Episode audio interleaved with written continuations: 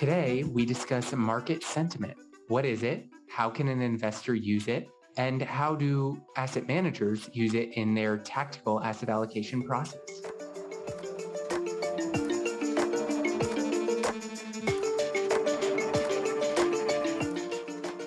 Live from our respective coronavirus social distancing outposts, I'm Robert Sarenbetz. And I'm Eunbi Ko and this is Market Matters from New York Life Investments. In this podcast, we share insights from the multi asset solutions team at New York Life Investments, what we think matters as we manage investment solutions. That includes Mainstay's diversified portfolio series, including the Income Builder Fund, as well as bespoke solutions for our partners. By sharing perspectives and engaging with you, our listeners, we can all become better investors.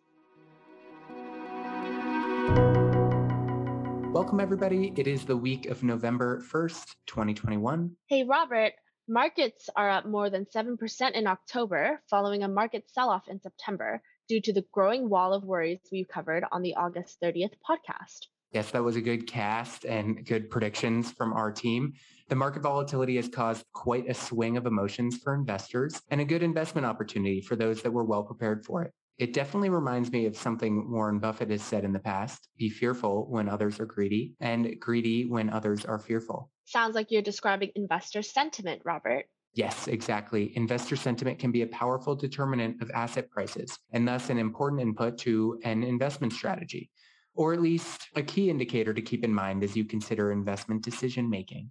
For our listeners who may not know, sentiment refers to the overall attitude of investors towards a particular security or financial market.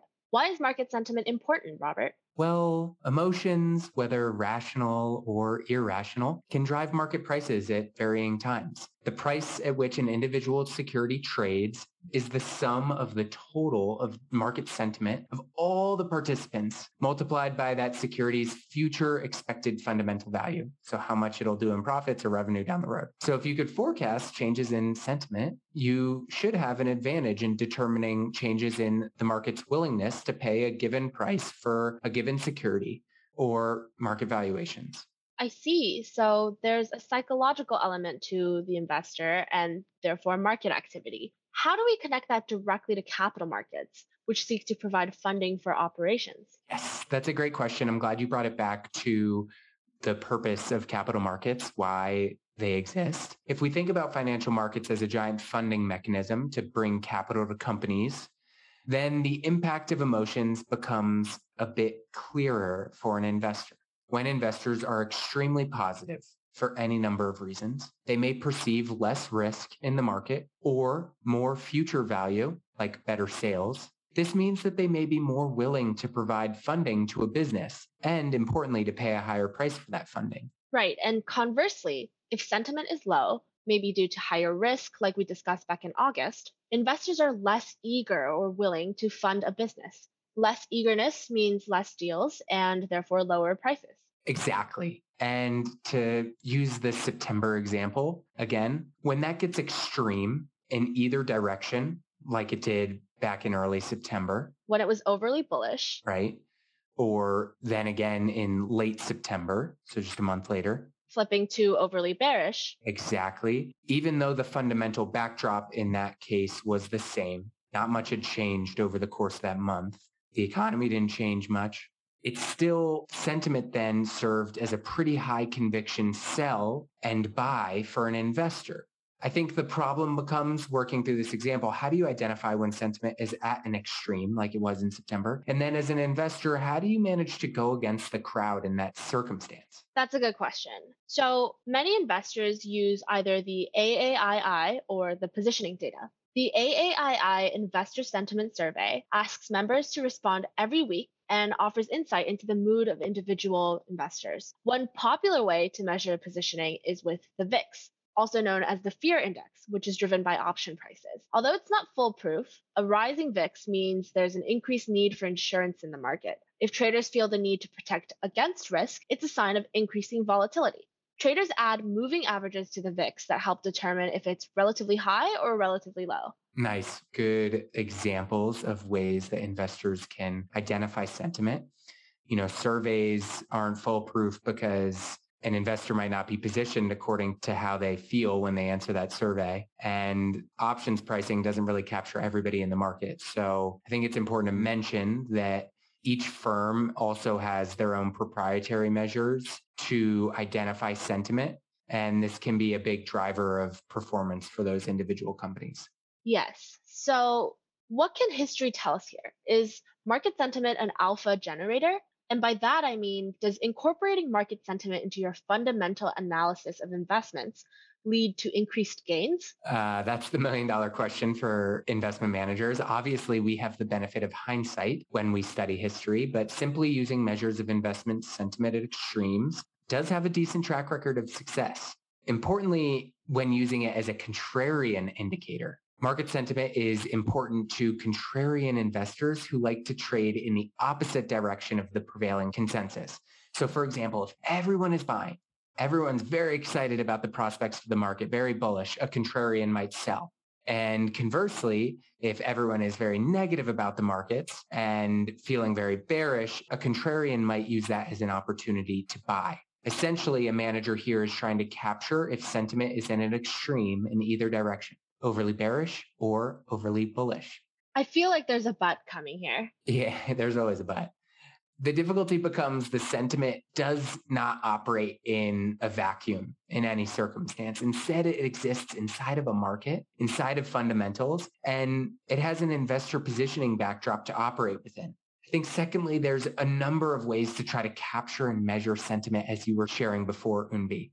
And at times, those different methodologies can be at odds with each other. One can signal one thing and the other can signal another thing. And lastly, extremes, they vary based on the broader market backdrop. So they vary based on the regime that we're in, whether monetary policy is supportive or whether it's contractive or whether fiscal policy is supportive. Those things can matter in terms of what makes ex- sentiment extreme or normal territory. It's time for our portfolio pause, a segment of the program where we share an investment idea. Now we'll discuss the current market sentiment and how investors might use it in their strategy. The current drivers of market sentiment are definitely the Q3 earnings season. I think for one, declining spread of COVID. COVID cases are on the decline and the effects of the lingering pandemic trade-offs like higher than normal inflation, worker shortages, supply chain disruptions, higher input costs of doing business. These things can really affect an investor's interpretation of how good or bad the market is. Right. Those are some solid drivers right now. So where does that put us in terms of current market sentiment? As of today, as you said before, the S&P 500 has advanced about 7% or so in the month of October. That's 24% year to date. The benchmark now sits 40% above its pre-pandemic highs and more than 100% above its highs during the pandemic. And most of this has been driven by, you know, valuation growth and improving sentiment in the marketplace. Broadly, I'd say that sentiment has really been supported during this earnings season as we have seen some of the worst case corporate fundamentals not be as bad as we thought they would be. Margin compression really isn't that bad. And S&P 500 companies are still delivering double digit surprises for the sixth straight quarter after this big rebound, I'd say that we're at a healthy neutral in terms of sentiment. So it's not too bullish, not too bearish. If you look at investment sentiment surveys, they have recovered quite a bit, but they're not nearly as strong a signal as they were previously. Exactly. Thank you for that, Robert. So at this point, the individual investor can decide whether the current sentiment poses a strong signal to their own strategy and markets overall. For our own models, looking at the AAII Bull Bear survey and a few other indicators that go into our inputs, we do not see levels at an extreme enough point, given particularly the supportive policy and fundamental backdrop to lead to an investment decision. Coming up next, it's Jobs Week. That's right. We'll get our monthly insight into labor market recovery from the pandemic, which will be important for any changes to the Fed's plan regarding asset purchase tapering and interest rate hikes. Speaking of, the FOMC Federal Open Market Committee meeting is also this week. And with that, we'll get an update on Federal Reserve policy as well. US short term interest rates have steadily been moving higher on the back of rate hike expectations over the past couple of months. According to the rates markets, as of last week, the Fed is now priced to raise rates by June 2022 with a probability of a 90% hike to interest rates and two hikes likely before the end of the year. That means that the yield curve is flattened a bit and that gets investors concerned because that means we're pricing higher rates in the near term, but less optimistic about the long term outlook so we'll be using this FOMC meeting to look to see where the Fed falls on its dual mandate and its growth expectations. So what does that mean for inflation and perhaps more importantly, the tightness of the labor market? Yes. And we'll also be looking for what kind of response the Fed has around sustained inflation and stagflation risk.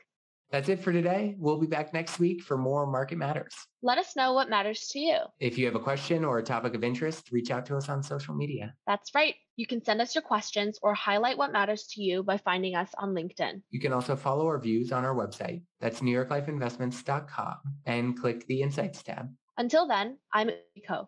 And I'm Robert Sarenbetz. We'll see you next time.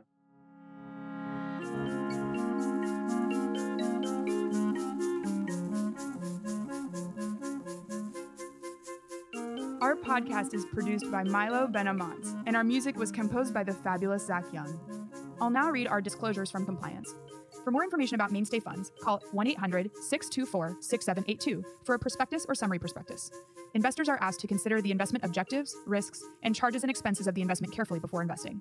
The prospectus or summary prospectus contains this and other information about the investment company. Please read the prospectus or summary prospectus carefully before investing. There's no assurance that the investment objectives will be met. Past performance is no guarantee of future results, which will vary. All investments are subject to market risk and will fluctuate in value. This material represents an assessment of the market environment as of a specific date. It is subject to change and is not intended to be a forecast of future events or a guarantee of future results. This information should not be relied upon by the reader as research or investment advice regarding the funds or any issuer or security in particular. The strategies discussed are strictly for illustrative and educational purposes and are not a recommendation, offer, or solicitation to buy or sell any securities or to adopt any investment strategy. There is no guarantee that any strategies discussed will be effective. This material contains general information only and does not take into account an individual's financial circumstances. This information should not be relied upon as a primary basis for an investment decision. Rather, an assessment should be made as to whether the information is appropriate in individual circumstances, and consideration should be given to talking to a financial advisor before making an investment decision. New York Life Investments is both a service mark and the common trade name of certain investment advisors affiliated with the New York Life Insurance Company. The mainstay funds are managed by New York Life Investment Management LLC and distributed by NY Life Distributors LLC, 30 Hudson Street, Jersey City, New Jersey 07302, a wholly owned subsidiary of New York Life Insurance Company. NY Life Distributors LLC is a member of FINRA SIPC.